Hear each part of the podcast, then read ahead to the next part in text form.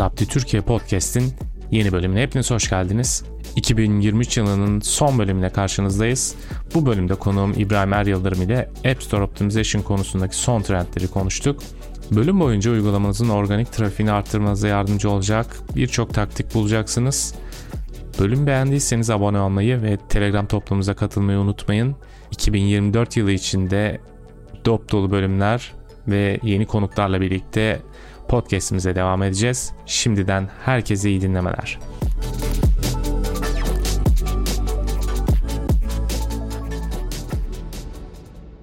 Merhabalar İbrahim hoş geldin podcast'imize. Merhaba. Nasılsın? Nasıl gidiyor öncelikle bunu sorayım. Ee, çok iyi gidiyor. Podcast serisine de konuk olduğum için çok mutluyum. Çünkü uzun zamandır ben de podcast arıyordum, dinleyemiyordum. Senin podcastlerin buna böyle bir aranan kan gibi oldu. Evet. Aslında uzun zamandır ben seni konuk etmek istiyorum. Konuşuyoruz. Bu bölüme denk geldi. Teşekkür ederim ben de. Güzel bir sohbet olacağını umuyorum. Bildiğin gibi yine bugün ESO ve mobil uygulamalarda organik App Store kısmında neler yapabiliriz? Bunlar üzerine konuşmayı düşünüyoruz. Senle bu şekilde planlamıştık. Öncelikle ben aslında şunu merak ediyorum. Yani bu ESO ile ilgili en çok bildiğimiz kişilerden birisi sensin galiba. E, Twitter'da da aktif olduğun için de olabilir. Birkaç tane de arkadaş var hatta benim sohbet ettiğim.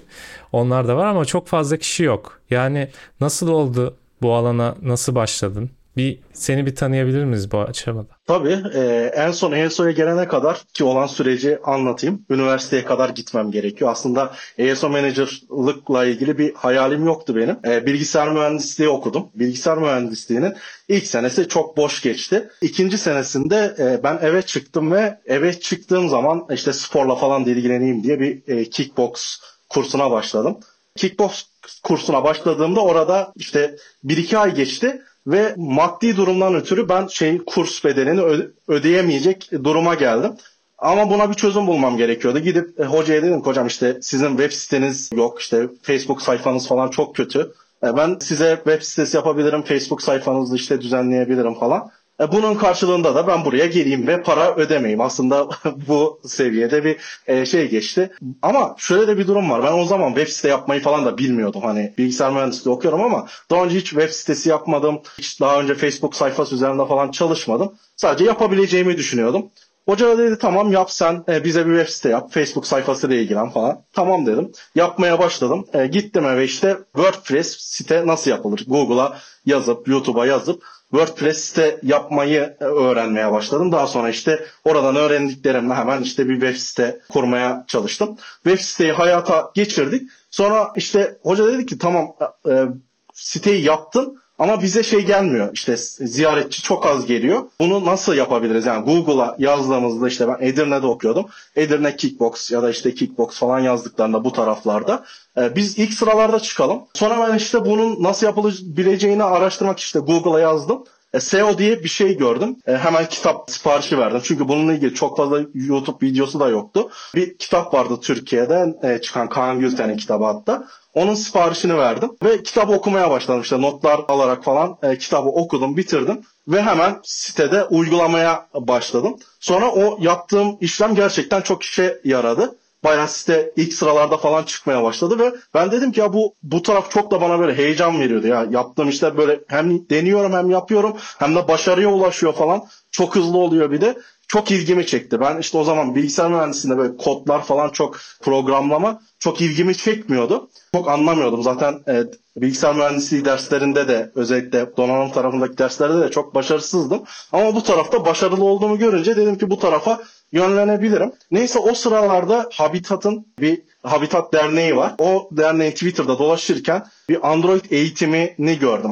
Android eğitimi yapıyorlardı. İstanbul'da eğitim olacak diye. Başvuru e, yapmam gerekiyordu. Yaptım. Ama başvuruda şey vardı. Java bilme şartı vardı. Ben Java bilmiyorum. Biliyorum olarak işaretledim. Beni işte başvuru yaptıktan bir gün sonra aradılar. Dediler ki işte birkaç şartımız var. İşte Java bilmen gerekiyor. Şu şu gibi birkaç tane şart vardı.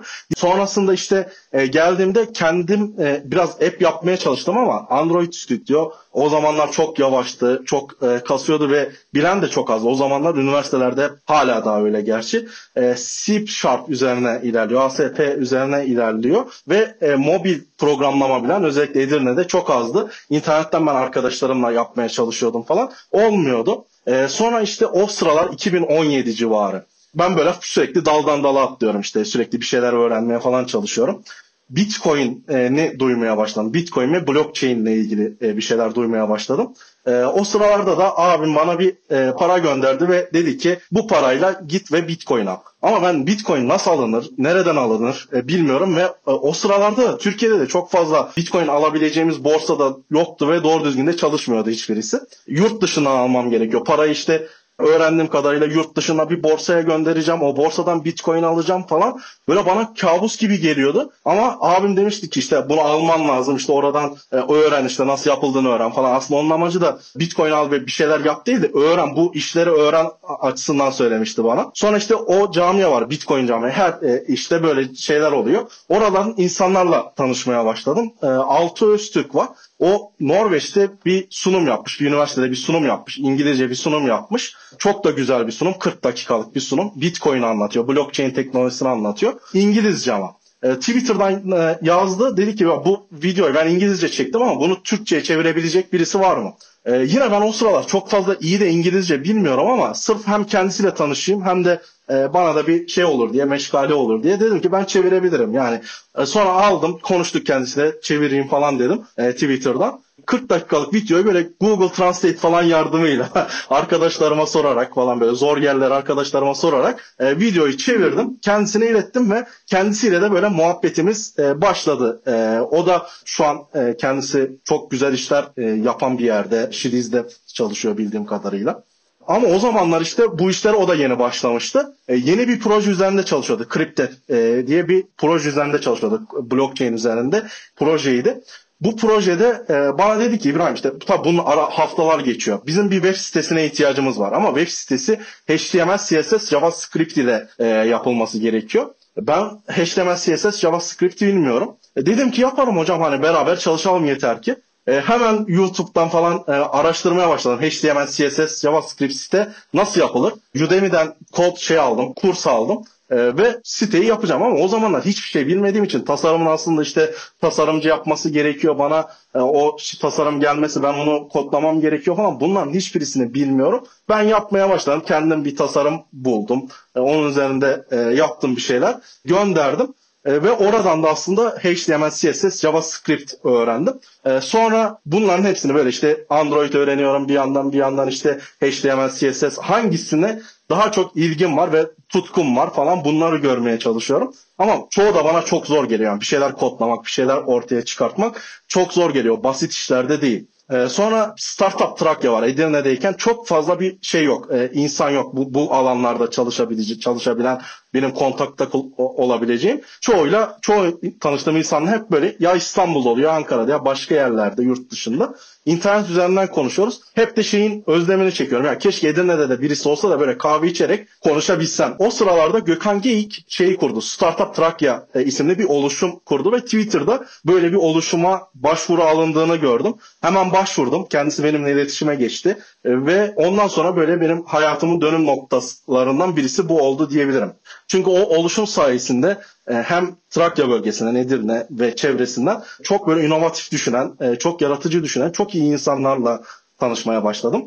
Bunlardan Erdem İlmi Küçükköse ve Aydoğan Tam var. E, yine Gökhan abi de bana oldukça bu konularda sohbet ettik, muhabbet ettik ve projeler yaptık. Onlarla da bu isimlerle de farklı farklı projeler yapmaya başladık. Ya bu isimler işte Erdem abi yazılımcı, PHP yazılımcısı. Beraber onunla ne yapabiliriz? İşte kendisinin TR cari projesi var, farklı mail projeleri falan var. Onlarda beraber çalışmaya başladık. İşte Aydoğan abinin o zaman kendisi avukat ama bir girişimi vardı e, emsal.co diye. Orada beraber çalışmaya e, başladık falan. E, ama bunların e, çoğu da böyle maddi bir karşılık bekleyerek değil. Hani maddi kazancımız da e, oluyordu ama bir şeyler üretelim, bir şeyler yapalım. Çünkü sadece projelerde değil, beraber de neler yapabiliriz falan. Ki ben zaten üniversitedeyim hala bu zamanlarda. Üniversite 3. sınıf sınıftayım falan. Sadece ben kendimi geliştirmeye ben neye ilgim var, neye tutkum var, ne beni içine çekecek bunu öğrenmeye çalışıyorum. Ee, sonra bunları yaparken böyle üniversitelerde hala da oluyor. GDG etkinlikleri oluyor. Tekirdağ'da bir GDG etkinliği düzenlendi. Ben o etkinliğe gittim. Bu etkinliklerde de genelde böyle yazılım konuşulur. Çok sıkıcı konular olur ve kimse dinlemez. E, etkinliğin başları da böyle geçti. Sonra ESO konusunda Celil Bozkurt isimli birisi sahneye çıktı. Ben e, o zamana kadar ne ESO duydum işte ne zaten başlığından da anlamak çok mümkün değildi. Dinlemeye başladık ve o zamana kadar böyle hiç kimse etkinliği dinlemiyordu gerçekten. Yani herkes ya birbiriyle konuşuyor ya dışarıda takılıyor falan. O etkinlik başından sonuna kadar herkes tür dikkat dinledi. E, ben de özellikle dinledim çünkü inanılmaz güzel yani şey e, çok güzel konular anlatıyordu ve çok etkili bir şekilde anlatıyordu. Ben de çok merakla dinledim. Çünkü zamanında SEO yapmışım. SEO beni çok mutlu etmiş. Ama işte web tarafında SEO yapmak biraz böyle e, farklı ilerliyor süreçler falan ama app tarafında SEO hem çok bilinen bir konu değil hem de anlattığı konular böyle e, inanılmaz product'a da giriyor. Yani ben kullanıcı deneyimine de yaptığım projelerde çok önem veriyordum. E, ama SEO yaparken çok kullanıcı deneyimi önemsenmeden yapılıyor ya. İşte arkada backlink alalım, şunu yapalım, bunu yapalım.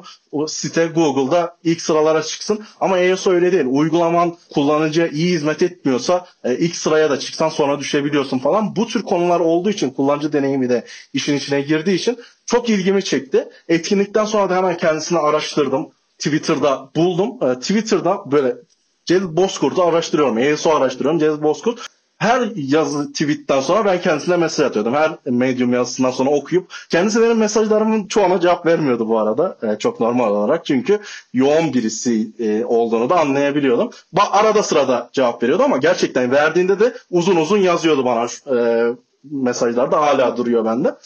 E, sonra üniversite bitmeye yaklaştı artık yani e, bunları yaparken e, hayat birden ciddileşmeye başladı üniversitenin son zamanları iş bulmam gerekiyor. E, ama ben yazılım tarafında kendimi geliştirmemişim işte İstanbul'da değilim çünkü Edirne'de de olduğum için İstanbul'da bir tanıdığım da yok ailem de İstanbul'da değil. İstanbul'da olan arkadaşlarım şanslı çünkü ailesinin yanında kira ödemeden e, bir yerde çok az maaşla işe başlayabiliyorlar. E, ben çok az maaş alsam e, kiraya verecek param olmayacak falan. E, bunu da istemiyorum. Bir şekilde Edirne'de çözmem gerekiyor iş konusunu. Ama başvuruyorum. E, benim hem okul okulum kötü yani okuldaki şeylerim kötü, notlarım falan kötü. Hatta bitmeyecek falan.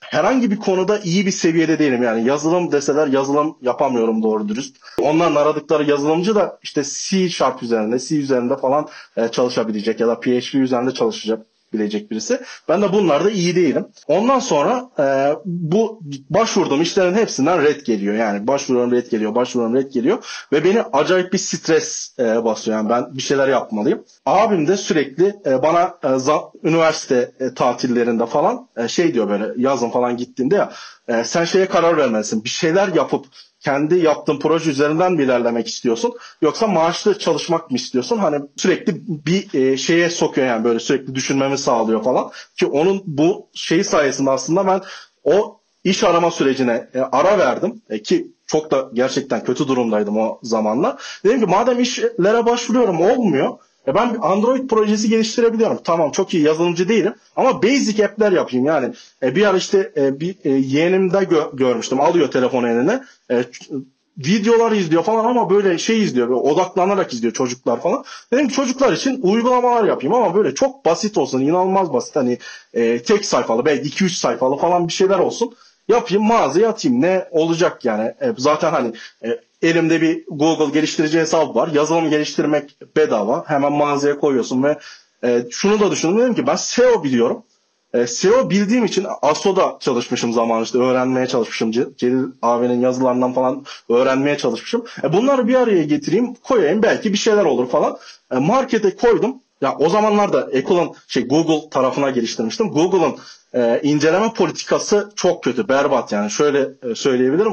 App yayınlandı ama app bozuk yani. Ma- indiriyorsun çalışmıyor falan. Bugün olsa asla yayınlamazlar. Ama o zamanlar böyle bozuk app'leri bile çalışmayan, crash eden app'leri bile e, alabiliyorlardı. Öyle bir app'ti. E, bozuk çıktı. Sonra ben onu işte çalıştırmaya falan çalıştım. Çalışmaya başladı. Sonra indirmeler geldi ama ilk günlerde çok az indirme geliyor.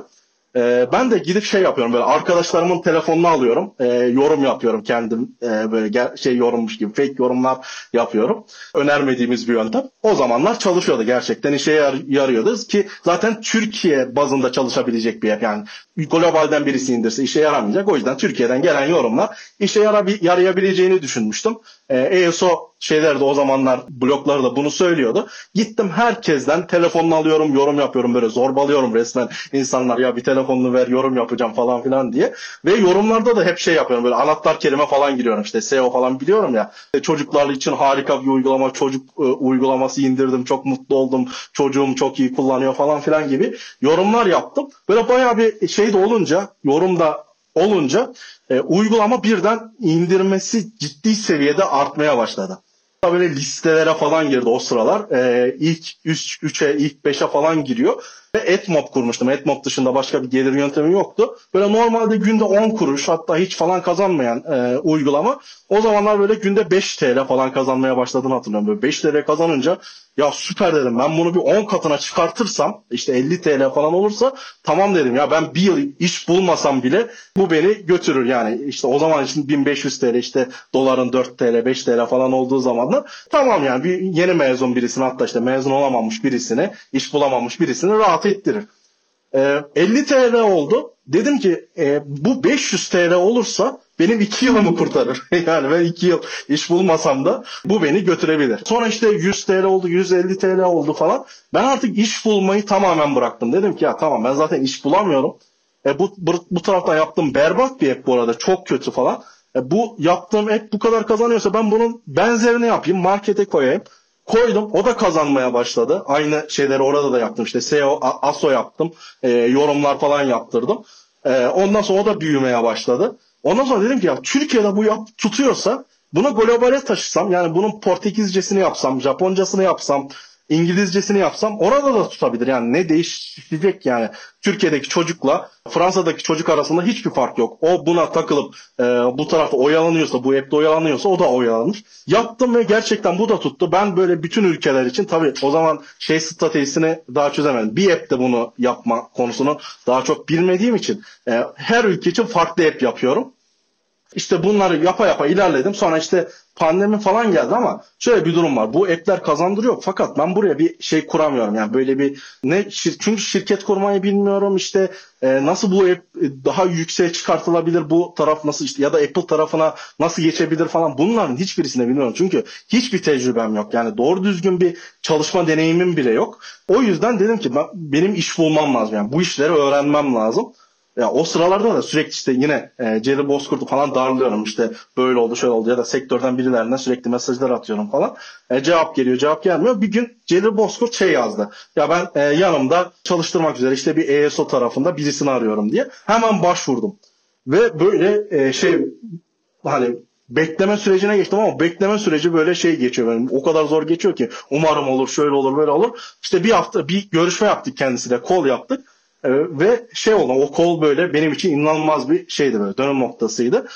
E, tanıştık. Bana sorular sordu işte işe almak için. Daha sonrasında dedi ki bir hafta sonra ben sana döneceğim. Yine o bir hafta geçmek bilmedi. Sonra dedi ki İbrahim ben seni işe alacağım. O bir hafta sonunda. E, ve e, aldı. Ama tabii ki yetiştirmek üzere alıyor beni. Çünkü ben o Apple tarafında uygulamalar geliştiriyor. Ben tamamen Google tarafına odaklanmışım ve Apple tarafını hiç bilmiyorum. Apple tarafındaki tarafındaki ESO süreciyle de Google tarafındaki ESO süreci tamamen farklı.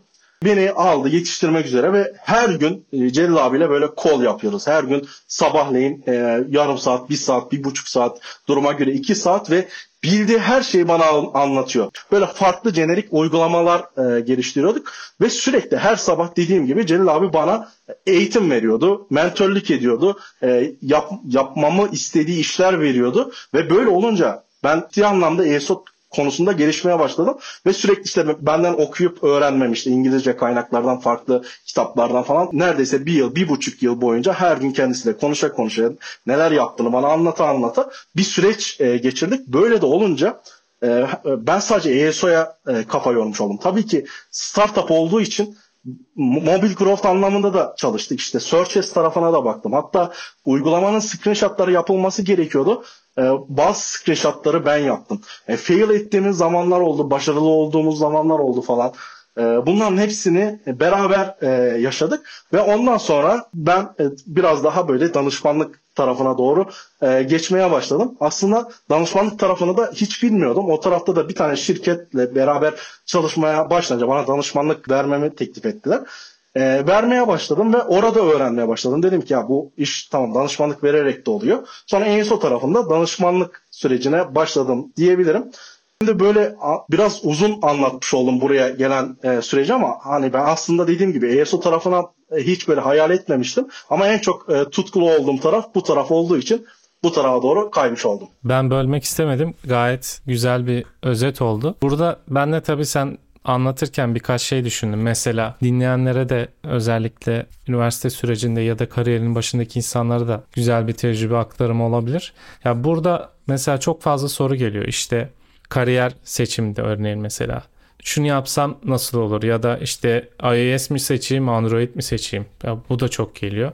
Ya burada sen öyle bir şey yapmışsın ki işte hepsini bir şekilde birçok alanı deneyip içerisinden en çok keyif aldığın ve yapmaktan mutlu olduğun alanı seçmişsin. Burada yine network çok önemli. Yine oraya gelecek. İşte e, etkinliklere gidip oradaki uzmanlarla görüşmek, birileriyle sohbet etmek, bilgi alışverişi bu da güzel olmuş. Ya mesela şöyle söyleyeyim. Sana da şu an mesela geliyordur. E kendini görüyor musun mesela işte şu an Twitter'dan sana da çok mesaj geliyordur. Ya ben de işte 5-6 sene önce böyle mesela Celil'i örnek verelim. Onu darlıyordum böyle mesaj atıyordum.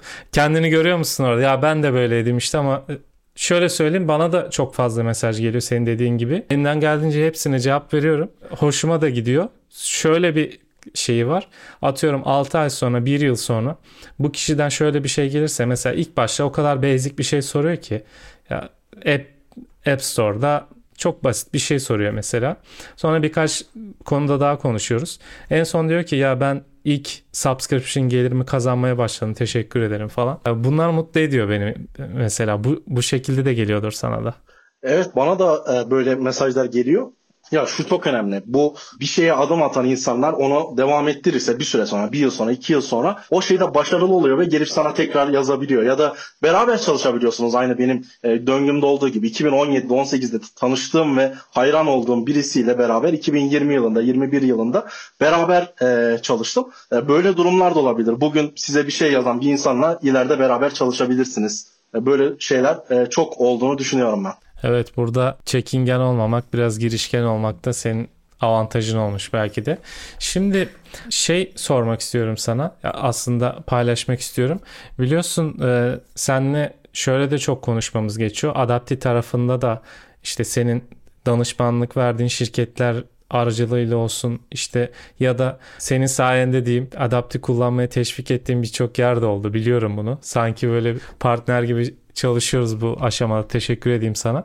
Bu konuda da e, mesela söylemek istediğim birkaç bir şey var mı? İşte e, bildiğim kadarıyla bazı yani şirket ismi söylememiz gerekmiyor şu an ama kullanan şirketler vardı. E, bu konuda yaşadığın şeyler var mı? Anlatabilir misin? Şu an aklıma geldi bu, bu arada bu soru. Şöyle bir şey var. Bir gün işte yine e, Celil abiyle her gün yaptığımız toplantılarda toplantıyı açtık. E, ilk aşamayı geçtik ve şey konusu dedi işte bizim uygulamalarda paywall'ı A-B testine sokmamız lazım İbrahim işte yani hangi paywall'un çalıştığını görmemiz lazım. Paywall konusunu konuşuyoruz. Ben tabii hiçbir şey bilmiyorum. O böyle araştırmış yani bütün A-B test yapan şirketleri getirmiş ki 2020 yılında bunu yapan belki hiç belki yani çok az şirket vardı. O zamanlarda çok pahalı bir tool'du ama bizim inanılmaz bir o tarafta ihtiyacımız vardı. Onu çözdüğü için tamam dedik ya kullanalım deneyelim bakalım ne olacak falan kullanmaya e, başladık ve o çözdüğü problem de o kadar önemli bir problem ki işte gerçekten şirketlere çok ciddi paralar kazandırabilecek bir yöntem.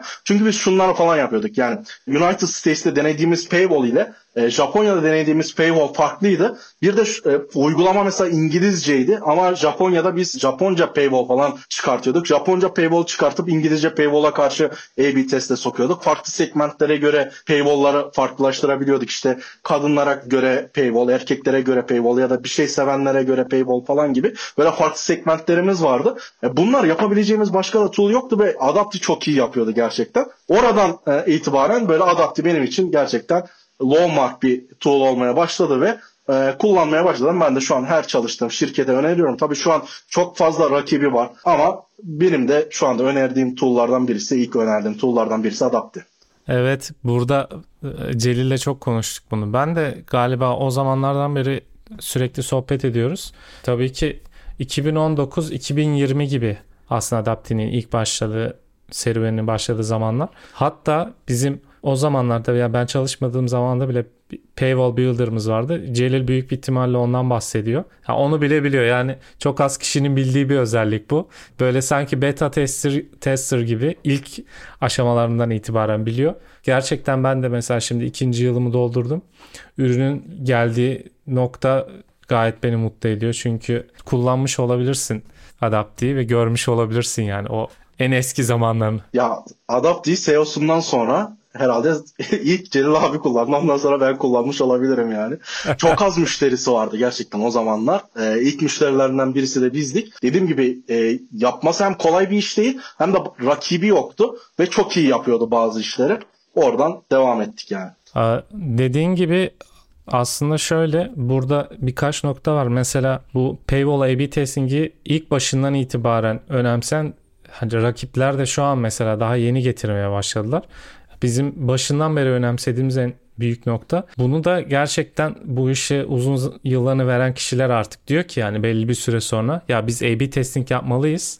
Bu ülkede de her yerde aynı paywall'u kullanmamalıyız. Yani siz bunu mesela 3-4 yıl öncesini 3 yıl diyelim. 3 yıl önce görmüşsünüz bunu. Ve şu an hala bunu düşünmeyenler bile var. Yani işte segmentasyon bile yapmışsınız yani anladığım kadarıyla. Biz en çok bunları anlatıyoruz. Yani mesela ben ürün demosu yaptığım zaman en güçlü yanları atıyorum Facebook'tan gelen kullanıcıları segmentleyip onlara ayrı paywall gösterme. Hatta bunların içerisine bile farklı segmentler koyup atıyorum Facebook'tan gelen kadın kullanıcılara farklı paywall. İşte er, e, siz de bunları yapmışsınız büyük bir ihtimalle o zamanlarda. Evet ya biz bu tür şeylere çok önem veriyorduk ki şöyle bir şey var dediğim gibi yani 2017'de 16'da falan ESO anlatan birisi 2020 yılında e, bu tür şeyleri görecektir. Hatta işte o şu an kendisiyle hala konuşuyoruz. Yine böyle sektörün önünde şeyler yapmaya, düşünmeye çalışıyor ya da yapacak diyebilirim. O yüzden bence de yani globali e, globali çok iyi takip etmemiz gerekiyor. O tarafta Türkiye'yi takip edersek daha yeni ya. ESO bile hala da işte ESO yapılmalı mı, yapılmamalı mı? ESO işe yarar mı, yaramaz mı falan konuşuluyor. Yani bunu 2015'te konuşuyordu dünyaya. 2016'da konuşuyordu. Yapılmalı mı, yapılmamalı mı diye. O seviyeyi çoktan 5 yıl oldu, 10 yıl oldu geçeli. Biz hala da yapmalı mıyız, yapmamalı mıyız falanı konuşuyoruz. Yani işte paywall da öyle. 3 yıl önce dünyada bunlar konuşuluyordu. 3-4 yıl önce önce paywall A-B testi yapmalı mıyız? Yaparsak ne olur falan. Ya o geçti artık. Onun ilerisinde şeyleri konuşmamız lazım. Yani yapıp yapmama kararını başlangıç seviyesine göre vermememiz gerektiğini düşünüyorum. Evet, haklısın. Bir de bu arada yine biraz kendime buradan pay çıkaracağım ama mesela başta söyledin ya kendi hikayenden bahsederken işte belli bir şeyler araştırıyorsun.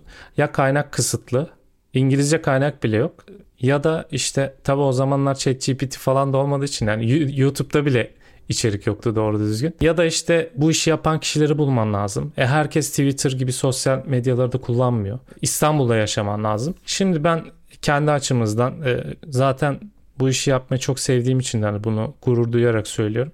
Bizim de Türkiye'de işte iki yıldır yapmaya çalıştığımız şey ya bu uygulamadan para kazanma işte abonelik ve diğer ESO bütün içeriklerde insanlara başlangıç seviyesinden ileri seviyeye kadar içerikler oluşturalım.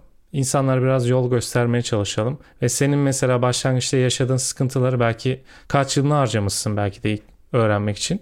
Hızlı bir şekilde insanlara öğretip ekosistemi büyütelim. Yani bugün bu, burada seninle konuşmamızın bile nedeni bu açıkçası. Buradaki Türkiye ekosistemini büyütmek. Ben de o yüzden senle yayından önce de konuşmuştuk çok severek yapıyorum yani bu tarz içerikleri ki gerçekten azımsanmayacak şekilde de takip ediliyor yaptıklarımız diye kendimi biraz kendi kendime övmüş oldum ama. Evet abi yaptığın iş çok değerli. Bir de ben şeye çok önem veriyorum. Bu dediğin konu benim tarafımda mesela çeteleşme diyorum ben buna. Şimdi bir, bu mobil tarafta ben çeteleşme e, yapmaya çalışıyorum açıkçası. Yani bunu iyi anlamıyla söylüyorum. E, şöyle yani bu tarafta mobil tarafta indie geliştiriciler var. Şirketler var bir de indie geliştiriciler var. E, şirketler zaten çok büyük paralar harcayarak sadece reklamdan e, para reklama para harcayarak gelir elde etmeye çalışabiliyor. Bir de indie geliştiriciler var. O şirketlerde çalışıp e, kendi başına bir de uygulama yayınlıyorlar falan ama o insanlar hem şirketlerden bir şeyler öğreniyorlar hem işte e, glo- kendisi global araştırarak bir şeyler öğreniyor. Bir de bir şeyler yaparak bir şeyler e, öğreniyor. Bu insanlarda çok fazla bilgi var ama e, hem konuşabilecek çevresinde kimse yok bir de gizli olması lazım. Çünkü çok kişi şirketin bilmesin ya da çok fazla insan bilmesin ya da işte kazancını çok açıklamak istemiyor. Uygulamasını çok e, belirtmek istemiyor. Ama işte böyle çeteler kurduğumuz zaman beraber konuşabiliyoruz. Benim WhatsApp'ta, Telegram'da ya da işte fiziksel olarak yaşadığım şehirde falan e, çok fazla böyle konuştuğum e, beraber işler yaptığımız, beraber e, şirketler neler yapıyor bunların böyle dedikodusunu falan yaptığımız, neler yapabiliriz bunları planladığımız e, çok fazla arkadaşım var. Bunlar işte yazılımcı, marketingçi, e, işte e, ESO tarafında çalışıyor, e, tasarımcı böyle insanlar var ve o yüzden mesela o insanlarla ya şu şirket şunu denemiş, bu e, globalde işte şöyle bir şirket bunu paylaşmış falan gibi. Yani biz kendimiz araştırmasak bile bilgiye bu tür insanlar network sayesinde e, ulaşabiliyoruz. Bunun ben çok değerli olduğunu düşünüyorum ki zaten bugün sadece mobil anlamda değil, büyük olduğunu gördüğümüz bütün şirketlerde e, bu sayede büyük diyebilirim. Yani bu bilgi sayesinde, bu farklı insanların e, birbirini kullanması sayesinde diyebilirim. Bu çok önemli. Ee, işte senle de sürekli böyle fikir alışverişi yapıyoruz, bilgi alışverişi yap- yapıyoruz. Sen çoğu bilgini zaten direktman paylaşıyorsun yani kendini asla saklamıyorsun. Böyle yapan insanlar sayesinde de biraz ilerliyor e, ekosistem. Evet kesinlikle ben de paylaşımcı olması gerektiğini düşünüyorum. Bu arada e, sizin ESO tarafında da şunu çok seviyorum. Herkes her şeyini açıkçası söylüyor. Çünkü aslında uzmanlık gizli ya da sihirli şeylerle değil. Bir de şimdi birazdan sen anlatırsın detaylı ama ESO böyle bir sihirli değnek gelip işte dokunacak. App'im bir anda listelerde en üst sıraya çıkacak. Böyle bir şey olmadığı için yani bilgi herkes paylaşıyor. Senin gibi işte birkaç tane de arkadaşımız var. Sağ olsunlar. Yani bir şey soruyorum. Abi şöyle şöyle yap. Direkt söylüyor yani. Hani bu secret bir şey olmuyor genelde. Sende de öyle bu arada. Ee, o yüzden dediğim gibi uzmanlık artık onu yönetme biçimi. Yani bilgiden çok biraz da pratik bilgi de çok önemli. Tecrübe de önemli oluyor. Burada istersen yavaş yavaş geçebiliriz. Şimdi bugün konusu zaten işte çok konuştuk. Daha önce seninle yayınlar da yaptık. Title'da şunu yapın, işte keyword'de bunu kullanın vesaire gibiden çok biraz daha mağaza kısmında işte ileri düzeyde neler yapabiliriz ondan biraz bahsedelim istemiştim. Ee, sence biliyorsun uygulamamızın conversion rate'ini artırmak çok önemli. İşte diğer metrikler de var. Bunlar için ESO'yu biraz daha advanced dediğimiz ileri düzeyde neler yapabilir? Senin görüşlerin ne bu konuda? Ya senin de dediğin gibi ESO'ya ilk yaptığın şey işe yaramayabilir. Yani çok kısa sürede e, dönüş alamayabilirsin. Ama zaten odaklanmak gerekiyor bu tarafa.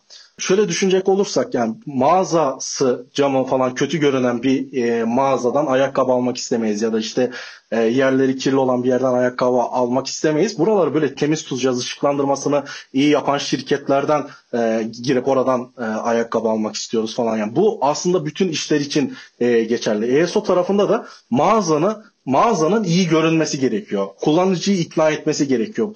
E, kullanıcının yazdığı keyword tarafında o ihtiyacını e, çözebileceğine ikna etmen gerekiyor. Calculator yazdı, Unit Converter yazdı. Ya ben öyle bir app'im ki ben her türlü Unit Converter konusunda sana yardım edebilirim. Bunu mağaza sayfasında göstermen gerekiyor. Bu product page tarafı. Bir de o, o yazılan e, keyword'de çıkman gerekiyor. Şimdi o çıkması şöyle bir durum var. Özellikle büyük şirketler ya da indie geliştiriciler böyle içerikle ilgili bir app yapmadıkları zaman utility app yaptıkları zaman o app'i bütün dünyada açabilirler. Yani Japonya'dan da birisi Unit Converter'ı indirebilir. Metreyi santimetreye çevirebilir. İsrail'de de işte e, Rusya'da da Avrupa'da da her yerde aynı e, işlemi yapabilir. Böyle yaptığın zaman Japonya'daki birine benim uygulamam senin işini çözebilir de göstermen gerekiyor. Onu gösterecek keywordleri bulman lazım. O keywordleri de işte bu ESO tool'ları ya da işte kullanıcıların ne aratabileceğini e, düşünerek e, de yapabilirsin ama ESO tool'ları zaten ranking keywordleri sana verebiliyor. Yani rakibin bu işi yapan en büyük rakip hangi keywordlerden indirme alıyor. Bunu sana verebiliyor. Ona baktığın zaman sen hangi keywordleri eklemem gerekiyor onu e, görebiliyorsun. Hangi ülkede hangi keywordleri eklemem gerekiyor onu e, görebiliyorsun. Bunlar da sürekli deneye deneye Rusya'da bunu deneyip işte İsveç'te bir insan işte unit converter aramak için ne yazması gerekir? Tamam yazdı senin uygulamanı gördü. İsveç'teki birisinin indirme motivasyonuyla e, Türkiye'deki birisinin aynı olmayabilir. Ya da Health and Fitness kategorisindeki birisinin uygulama indirme motivasyonuyla e, business tarafındaki bir uygulamanın indirilme motivasyonu aynı olmayabilir. Oraya farklı şeyler işte Health and Fitness'ta social proof çok değerli. Business tarafında görsellik çok değerli falan gibi konuları çözmek gerekiyor. Hangi renkler daha önemli? Japonya'da insanlar hangi renkleri daha çok seviyor? Onlara daha sıcak geliyor. Ya da işte Japonya'da Japon model kullanmak o kadar önemli mi değil mi? Bunları bilmek gerekiyor. Bunları içinde sürekli deneme yapmak gerekiyor. Yani bugün e, benim aslında ESO manager olmamı sağlayan şey benim çok fazla deneme yapmamı sağlayacak app vardı. Hala da var. Ve bunların hepsinde ben sürekli denemeler yapıyorum. Yani Japonya'da bir kelimeyi yazarsam ne oluru ben yüzlerce kez denemişimdir. Japonya'da siyah rengini screenshotlarım background'ında kullanırsam ne oluru onlarca kez denedim. Farklı ülkelerde aynı şey geçerli. Bir de denemekten asla korkmuyorum. Bazen şöyle şeyler oluyor. Bu son zamanlarda sıklıkla görüyorum. Ya bir şey değiştirirsek e, bozulabilir, indirmelerimiz düşebilir. Ben mesela bunun kaygısını hiç gütmedim. Çok iyi çalışan uygulamalarda bile değiştirelim ne olacak yani hani e, çalışıyorsa bir şey dokunmayalım tarafı vardır. Bir de e, değiştirelim, optimize edelim ki daha iyiye gitsin. Zaten benim işim optimize etmek. İyi bir uygulama daha iyiye de gidebilir. Yani bugün işte uygulamamız 100 bin dolar kazanıyor e, onun %15 fazla kazanması her şeyi değiştirebilir. %20 kazanması, %20 daha fazla kazanması 20 bin dolar anlamına geliyor. Bu da çok ciddi sayılar. Bunu almak için e, e, reklam tarafında binlerce dolar harcamak gerekiyor. O da işte 6 ay sonra, 1 yıl sonra dönsün falan denilecek. Halbuki ESO ile bir şeyler yapalım, deneyelim. E, yükselebilir. Evet düşebilir ama zaten ben bunun için buradayım. Ya da ESO tarafında çalışan insanlar bunun için burada. E, düştüğü zaman da önlem alalım. Tekrar değiştirelim. İyi yapmaya çalışalım. Zaten sürekli iyi yapmaya çalışacağımız için e, bir süre sonra iyiye doğru e, gidiyor diyebilirim. Valla bu konuda mesela şeyde de aynı şey geçerli. A-B testing yaparken işte paywall'da aslında buradaki yaptığın test sana bazı şeyleri kaybettirebilir. Biz her zaman bunu söylüyoruz. Yani her zaman A-B testin sonucu olumlu çıkacak değil. Bazı senaryolarda kaybetmek de olabiliyor. Ama burada senin denediğin hipotez işte yine senin e, ESO yaparken de aynı şekilde. O bir öğrenme de getiriyor sana kaybettiğin bir şey. Dediğin gibi bazen de biraz risk alıp kaybetmeyi de oradan da ders çıkarmayı da bilmek gerekiyor herhalde. Sizde de öyle yine. Ya şimdi anlattım tamamen risk almak gibi olmuş ama hani dediğim gibi metotlar üzerinde çalışıyor. Bu zamana kadar e, çalıştığını gördüğümüz metotlar geliştirdik. E, bunları yapınca zaten olur tarafında tutan e, ya da tut, e, çalışan şeyler. Çünkü şöyle Apple söylüyor aslında ne yaparsan mağazada daha çok indirme kazanırsını Apple sana söylüyor. Bunlarla ilgili metotlar çıkarttığında, formüller çıkarttığında, hangi keyword yazman gerektiğini puanladığında, önünde bir liste olduğunda tamam oluyor zaten. Çünkü şöyle önümdeki listeden ben 5. sıradaki kelimeyi deniyorum. E, uygulamayı yükseltebiliyor, yükseltmiyor. E, şöyle bir durum olmuyor ki ondan sonra tekrar bir çalışma yapalım değil. 6. sıradaki keyword'ü denemeye başlıyoruz artık. 7. sıradaki, 8. sıradaki ve bunların hepsi related e, keyword'ler. Hepsi olabilir. Bir de sürekli trendleri e, mağazayı kontrol etmek gerekiyor. E, çünkü şöyle e, dünya çok hızlı değişiyor. E, ülkeler çok hızlı değişebiliyor. Ülkelerde farklı konular e, gündem olabiliyor. Oralardaki bu değişimleri hızlı anlayabilmek, o keywordleri yazabilmek e, gerçekten e, çok değerli olabiliyor. Kesinlikle bence de aslında Apple her şeyi anlatıyor. App Store'un, Apple'ın e, sayfasına girdiğiniz zaman işte o keywordleri nasıl kullanılacağını, ne yapmanız gerektiğini ya da ne yapmamanız gerektiğini hepsini söylüyor dediğin gibi. Burada sanki şey de oluyor gibi. Bilmiyorum katılıyor musun? Pek sabretmeme var ya bizde. Tez canlılık da var.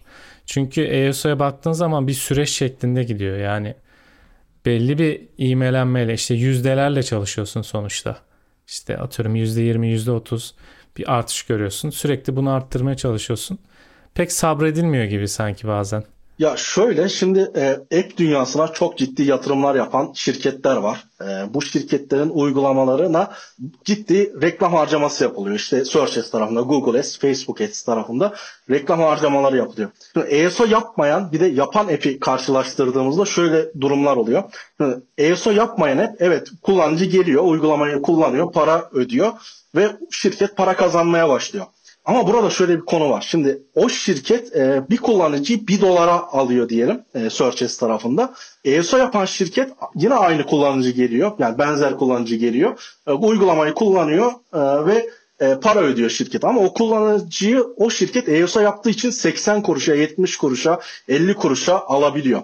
E, bunun tek e, tabii ki metriği, tek yapılması gereken ESO değil. Farklı işlemler de yapılması gerekiyor ama ESO en önemli konulardan birisi bu konuda. Ve o şirketler için bu %30'luk rekabet avantajı inanılmaz boyutlara ulaşıyor. Çünkü o şirketler böyle işte 100 bin dolar, 500 bin dolar, 1 milyon dolar kazanıyor ve ESO'su iyi olduğu için %30, %40, %50 daha ucuza kullanıcı aldığı zaman karşı taraftan e, yani rekabet avantajın doğmuş oluyor. Daha fazla para harcayabiliyor artık. Ee, içeride daha iyi optimizasyonlar yapabiliyor. Ona yatırım yapabiliyor. ESO tarafına daha fazla yatırım yapabiliyor. Aslında böyle bir durum var. Yani birbirini tetikleyen bir durum var. Her zaman şey düşünüyor. Ya ESO tarafına yatırım yapmamıza gerek yok. Çünkü biz zaten para kazanıyoruz. Yani kullanıcı alıyoruz reklamdan ve uygulama para kazanıyor. Evet kazanıyor ama sen hiçbir zaman şeyi bilmiyorsun. ESO yaptığın zaman ki kazandığın parayla ESO yapmadığın zaman ki kazandığın parayı bilmiyorsun. Çünkü ESO yapmamışsın hep ve ESO'nun olumsuz olduğuna inanıyorsun. Ve şöyle de durumlar olmuş. Sana birileri gelmiş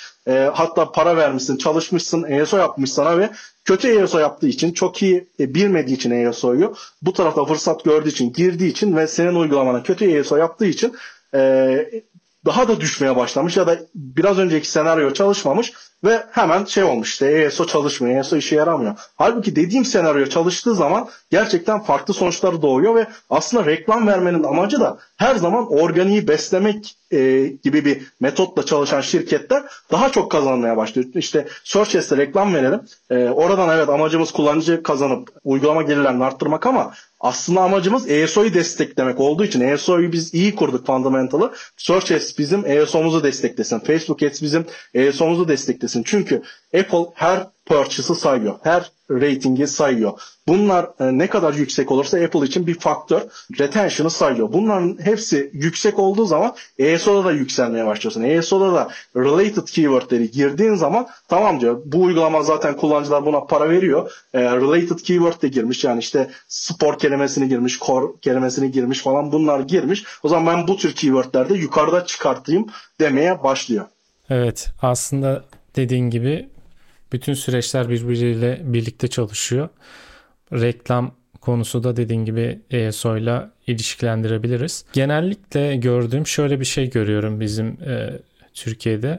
ESO dediğimiz zaman hep keywordlere kısıtlanmış bir şekilde kalıyoruz. Tamam evet çok önemli. Title, subtitle, keyword bölümü çok önemli ama sadece kelime değiştirerek mi oluyor bu iş? Yani o yüzden hani başta senin de söylediğin mağaza tarafını güçlendirmeliyiz.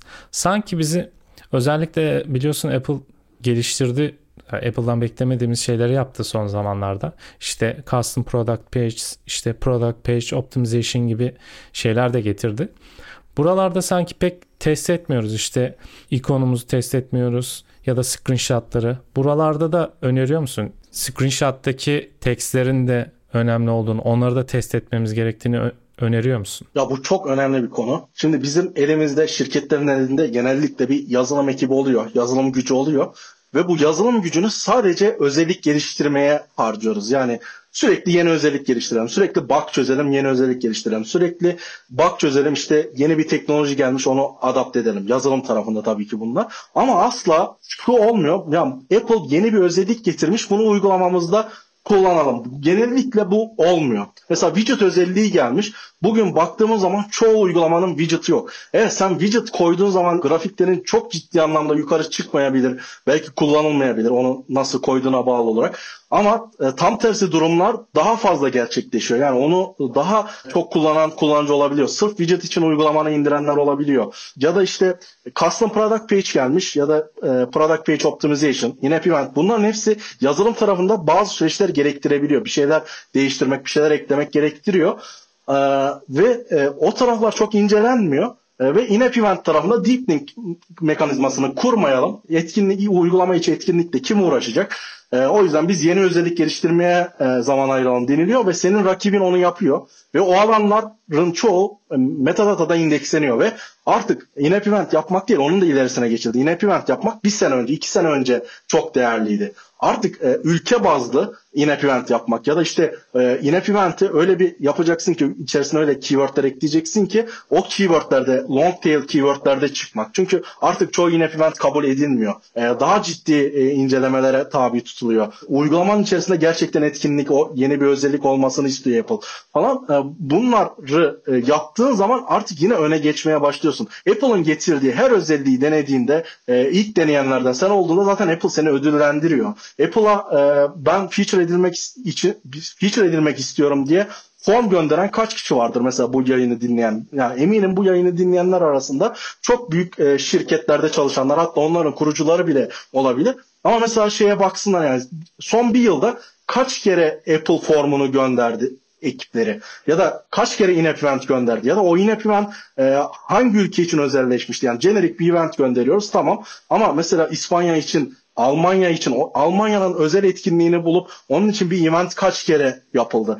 Bunlar farklılaştırıyor durumlar. Bunlar rekabette öne geçmesini sağlıyor. Ama biz çok daha başındaki konulara bakıyoruz. Yani sürekli yeni özellik geliştirmeye çalışıyoruz. O yüzden bence bu acquisition tarafında da Apple'ın getirdiği tüm özelliklerin e, denenmesi gerektiğini düşünüyorum. Evet gerçekten. Ben hatırlıyorum seninle in-app eventsleri konuşuyorduk ama iki yıl önce falan da herhalde. O zaman işte kesin in-app event ekleyin, keywordler indeksleniyor. O zaman atıyorum alakasız bir şey keyword gir sadece ESO için. O bile hemen onaylanıyordu ama artık Apple bunu anlamaya başladı ve gerçek amacının kullanılmasını istiyor söylediğin gibi.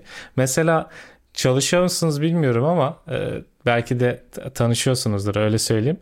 E, çok güzel hoşuma gitmişti bir yudum kitap Ramazan'la e, onların app'ini görmüştüm.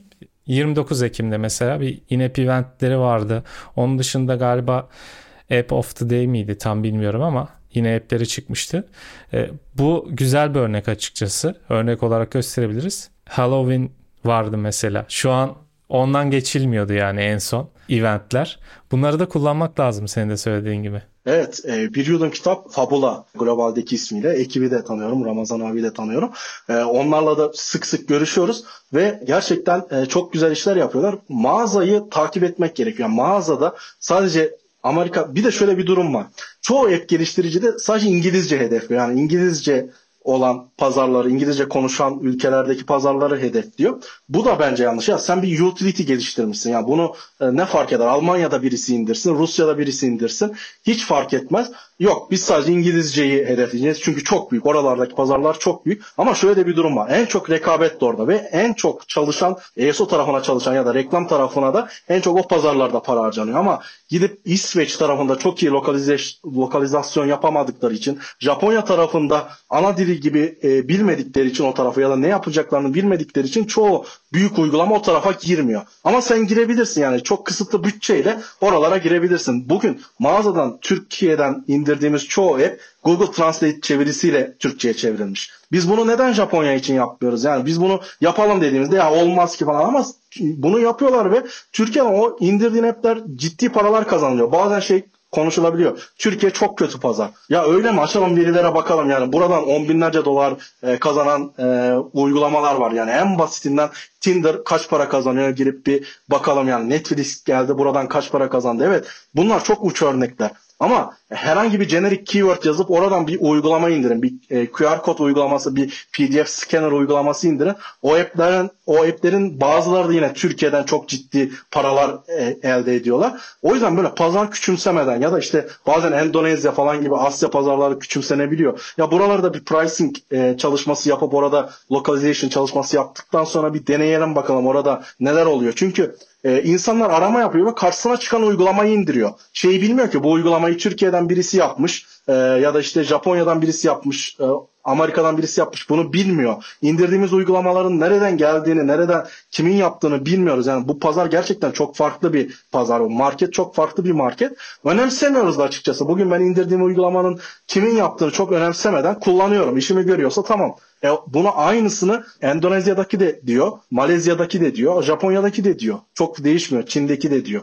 O yüzden Bence e, bu taraf çok değerli olduğunu düşünüyorum bu localization tarafının. Evet burada şey de var mesela söylediğin gibi yeni benim de böyle üzerine düştüğüm bazı ülkeler var. Çoğu kişinin zaten bildiği yerler ama mesela Tayland. Tayland desen kimin aklına gelir yani Tayland'da bir localization yapmak ama kullanıcılar ödeme yapıyor. Dediğin gibi Endonezya çok aşırı büyük bir pazar ve mobil uygulama Burada aslında şu şu da önemli.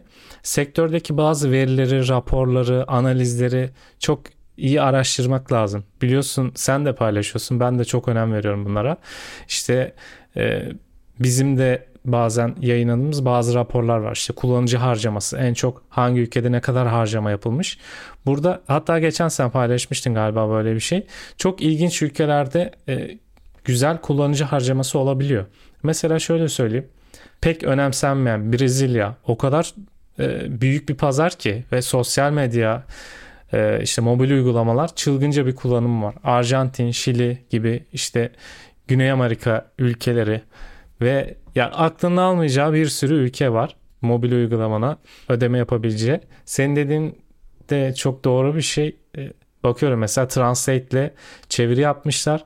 Yorum geliyor mesela bizde kötü yorumlar çok geliyor ya. Ona da mesela yanıt yazmışlar o da Translate'te ama sonuçta bir cevap vermişler yani kullanıcıya. Dediğin gibi mesela radyo uygulamalarında çok gördüm bunu. Utility kategorisinde çok görüyorum bu tarz Translate'de çevrilmiş uygulama. Evet yani şunu da görmek için çok güzel. Hani MVP ya da fake it until make it e, konusunu da bu içeriyor. Yani yapalım Translate ile uygulamayı Translate ile çevirelim. Evet ESO'yu Translate ile çevirdiğimizde çok işe yaramıyor bu arada.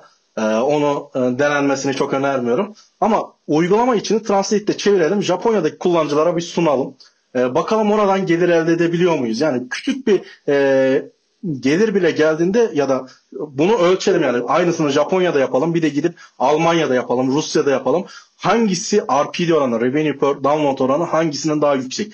Böyle raporlar var ee, işte diyebiliyor ki işte dating tarafında e, Japonya büyüktür Almanya falan gibi böyle raporlar var. Onlar da incelenebilir. Ama en iyi rapor kendi uygulamanın sana getirdiği rapor. Çünkü hepsinin gelir modeli farklı olduğu için bütün uygulamaların farklı gelir stratejileri olduğu için e, senin uygulaman gibi olmuyor. Bunları denemek gerektiğini düşünüyorum. Evet yani mesela burada şey aklıma geldi. Rakip analizi dediğimiz şeyde senin işin büyük bölümünü kapsıyordur diye düşünüyorum. Çünkü ya aslında her business'ta bu var. Yani rakiplerin neler yaptığını analiz etmek. Belki pazara giriş açısında da. Şöyle bir şey var mı? Yani başkalarını kopyalayarak ben başarılı olabilir miyim? Var mı böyle bir şey? Çok görüyorum çünkü. Ya bu e, kolay cevap verilmeyecek bir soru olduğunu düşünüyorum. Bu hem evet hem hayır denilebilir. Ya ben kendi tarafımdan bakacak olursam bu çünkü çok geniş perspektif olan bir soru. Bunu Xiaomi iPhone'u mesela Apple'ı kopyalayarak da yapabiliyor. Bunu ayakkabı dünyasından da örnek verebiliriz ama ben ESO ya da mobil taraftan cevaplamaya çalışırsam Şimdi bizim e, yayınladığımız yer Apple ya da Google Play. Şimdi Apple tarafından gidecek olursak Apple artık çok daha az uygulama yayınlamaya çalıştığını görüyorum ya da bunu ben kendi çapımda fark ettim diyebilirim. Belki öyle değildir ama ben bana öyle hissettiriyor. Design spamla ilgili çok daha fazla geri dönüş oluyor. Design spam ne? Apple bir, Apple'a bir uygulama gönderdiğinde Apple diyor ki bu uygulamadan mağazada oldukça fazla var. Ee, bu alanda artık uygulama kabul etmiyoruz. Sen başka alanda bir uygulama yap falan gibi sana geri dönüş e, yapabiliyor. Bu daha önceden çok az geliyordu. Ya da bazı kategori, kategorilerde çok geliyordu. E, diğerlerinde nispeten daha az geliyordu. Artık çoğu kategoride, çoğu alanda e, design spam reddi geliyor. Böyle de e, olunca kopya uygulama yayınlamak büyük ihtimal ilerleyen zamanlarda zorlaşacak da diyebilirim ki bunun sebebi Apple olacak. E, ama şöyle bir durum var. Kopya uygulamayı mağazada yayınlamayı başardık. Ondan o, o olur mu? Ya dediğim gibi iyi işler yaptıktan sonra işte ESO'sunu, reklam kurgusunu ya da işte sosyal medya taraflarını ya da uygulama içinde siz belki kopyaladığınız uygulamadan bir şeyi daha iyi yapmış olabilirsiniz. E, kullanıcı zaten mağazada kaç app indirebilir? Bir arama yaptı, unit converter yaptı. E, kaç tane indirebilir? 5 tane, 10 tane, belki bir tane indirecek. O da siz olacaksınız. Gelip bakacak. Diğerlerinden iyiyse evet çoğu birbirine benziyor ama iyi olanı kullanmaya devam edecek. O yüzden yani bu kolay cevaplanması kolay bir soru değil. Ola da olmaya da bilir e, işe yarar durumu şeyde katılıyorum. Son zamanda çok fazla artmaya başladı app e, işte copy yüzünden reddedilme oranı ve biliyorsun bazen de şöyle bir hype çıktığı zaman herkes aynı şeyi yapmaya çıkıyor. Şu anda da öyle bir şey oluştu mağazada. Bir şey popüler olunca herkes oraya odaklanıyor. Bunun hem iyi yönü var hem de kötü yönü var açıkçası. Çünkü çok fazla fırsat var mağazada. Herkesin gittiği yere bir anda kendini odaklarken başka gözünün önündeki ufak da olsa fırsatları da kaçırabiliyorsun. Böyle de bir şey var. Ve o e, copy konusuna katılıyorum. Bu arada şu da çok var. Bazen kullanıcılar yani bir arama yaptığı zaman 10 tanesini indiriyor mesela. İçerisinden bazısına hiç bakmıyor. Bazısına açıyor. Hoşuna gitmiyor ilk baştaki şeyleri falan. Ya da işte ücretlerine bakabiliyor. Ee, ama burada aklıma şu geldi. Senin dediğin gibi e, rakiplerin yorumları da incelenebilir bu konuda. Yani insanlar nelerden şikayet etmişler diğer rakip app'lerinde. Siz bunlardan kaçınıp bu özellikler üzerinde de gidebilirsiniz. Ve benim e, nacizane şöyle bir önerim oluyor genelde herkese. Diyelim ki benzer bir şeyler yapmak istiyorsunuz. Atıyorum ki Health and Fitness kategorisi. Ben çok seviyorum bu kategoriyi. Ama çok büyük işler var burada. İşte Calm var, Headspace çok büyük app'ler var. Ama bu app'ler her zaman her özelliğin üzerine çok gitmiyorlar. İşte siz bunun küçük bir parçasını atıyorum e, işte meditasyonla ilgili çok büyük bir şey. Ama meditasyonun da bin bir türlü çeşidi var. Onun sadece niş bir tanesini ve popülaritesine bakıp bununla alakalı bir app geliştirebilirsiniz. İnan ki Apple bunu destekliyor. Yani destekliyor derken burada o kopyaya takılmıyorsun. Ama sen gidip Colm'un aynısını kopyaladığın zaman diyor ki zaten bundan bir sürü var. iyi yapanlar da var. Hani e, senin burada işin yok. Ama niş bir özellikte bir şey çıktığın zaman ben mesela bunu hiç karşılaşmadım yani böyle bir şeyde. Evet bu aslında senin dediğin abi şeyde, şey içinde geçer. Şimdi biz reklamdan e, kullanıcı satın alıyoruz. Reklam platformları şeye bakmıyor. Yani bu uygulamanın retention'ı ne işte kullanıcı gidip satın aldı mı, uygulamayı beğendi mi, 5 yıldız verdi mi falan umurunda değil. Sen ona para verdikçe o sana kullanıcı getirmeye e, devam ediyor. Tabii kalite puanı falan gibi bazı şeyler var. TTR var Searches tarafında. Onlar başka bir şey ama ESO, ESO tarafında pek böyle değil. Yani e, sen çok iyi bir ESO yaptın. Muhteşem yani gerçekten dünyanın en iyi ESO'larından birisini yaptın. Ve Apple sana kullanıcı vermeye başladı. O kullanıcı düşük e, retention'a sahip olduğu zaman işte e, uygulamanı satın almadığı zaman gelen kullanıcılar e, rating review vermediği zaman böyle bir takım faktörleri var. Bunları yaptığı zaman çok iyi de yapsan e, düşmeye başlıyorsun artık yani ilk zamanlarda hype oluyorsun sonra yavaş yavaş düşmeye başlıyorsun ve senin yerine bunları iyi yapan uygulamalar e, geçmeye başlıyor o ülkede. E, o yüzden yani e, kullanıcıyı her zaman iyi anlamak gerekiyor ESO tarafında. Reklam tarafında anlamana gerek yok. Hatta bazıları bunun üzerine strateji kuruyor. Diyor ki e, ben ESO yapmayacağım. E, uygulamamın da çok iyi çalışmasına gerek yok. Yani kullanıcıyı sadece satın almaya yönlendirebilecek dinamikleri kuruyor. E, ve Search S'ten, e, Google S'ten reklamla kullanıcı çekiyor. E tamam onun zaten ESO yapmasına gerek yok. O on binlerce, yüz binlerce dolar da kazanabilir. Baktığımız zaman deriz ki ya şöyle bir app'ten 100 bin dolar kazanıyor falan diye şaşırırız bazen. Ama zaten onun üzerine strateji kurmuştur. Siz ne üzerine strateji kuracağınızı seçtikten sonra aslında bunları konuşmamız gerekiyor. Ya güzel bir yere değindin. Hep şöyle şey geliyor. Mesela herkes ilk önce app'lerin sadece gelirine bakıyor. Ama bu da çok doğru bir yöntem değil. Bakıyorsun çok kötü bir uygulama işte yüzlerce örneği var 300 bin dolar kazanıyor. Ama şöyle bir ufak bir sektörü araştırırsan hem Search reklam veriyor Google'a, Facebook'a çılgınca 300 bin kazanıyor. Belki 200 bin lira, 200 bin dolar reklam veriyor. 250 bin. Yani aynı senin dediğin örnek var. Yani siz bu strateji yapabilecek misiniz, yapamayacak mısınız? Buna da bakmak lazım. İşte app kategorisi seçerken o konuda da katılıyorum sana senin söylediğin gibi. Ee, şimdi bakıyorum çok güzel bir uzun uzun konuştuk açıkçası ve aslında en son şunu sormak istiyorum. Az önce özetledin açıkçası. Şöyle ben şöyle anladım diyebilir miyim? Yani doğru mu sence? Bizim düzgün bir ESO yaptık dememiz için işte alakalı keywordleri optimize etmemiz ve bunu sürekli takip etmemiz lazım. Onun dışında bu keywordlerin gerçekten bizde alakalı olması lazım. Yani rastgele bir şey de Apple seni gösterdi ama sen seni kimse burada indirmedi. Ben bu keyword'de üst sıralara çıkamam. Bu şu an ben yorum yapıyorum. Hani en son sen yo böyle değil diyebilirsin. Onun dışında indirildik. E, bu alakalı da olduk. Daha sonra bu gelen kullanıcı bir de bir tekrar gelmeye başladı. Retention oranlarımızı da işte day one, day seven bunları da yükselttik. Ve daha da güzeli ödeme yapmaya başladılar. Uygulamamızda crash de yok. Rating review da aldık. Bu süreç bizim ESO'muzu etkiler diyebilir miyiz? Ben doğru mu anlamışım sence? Ee, evet zaten bunlar yaptıktan sonra ESO e yapıyorsun anlamına geliyor. ESO da zaten optimize etmek. Tüm bu süreçleri optimize ettin artık. Yani Apple'ın senden istediği tüm süreçleri yaptın.